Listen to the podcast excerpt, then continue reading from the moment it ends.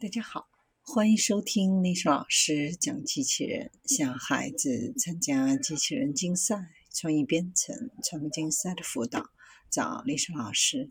欢迎添加微信号幺五三五三五九二零六八，或搜索钉钉群三五三二八四三。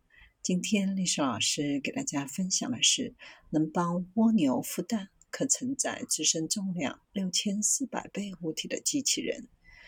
一只柔软的微型五指机械手，不仅可以安全地握住一个只有三毫米宽的蜗牛蛋，这么小又柔软的物体，即使用镊子也很难抓住。这个机械手还可以用来帮助加热、帮助孵化。在一周的时间内，它可以显示正在孵化的信号，监测新生蜗牛的心率。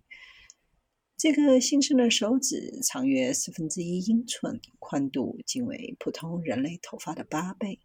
研究人员给设备五个手指，以实现对物品的精细控制。每个手指的肌肉由所谓的形状记忆聚合物制成。当电流通过嵌入每个手指的银纳米线时，线就会发热，导致聚合物弯曲，手指弯曲。当加热停止，手指再次伸直。嵌入手内的机械传感器可以检测振动和压力。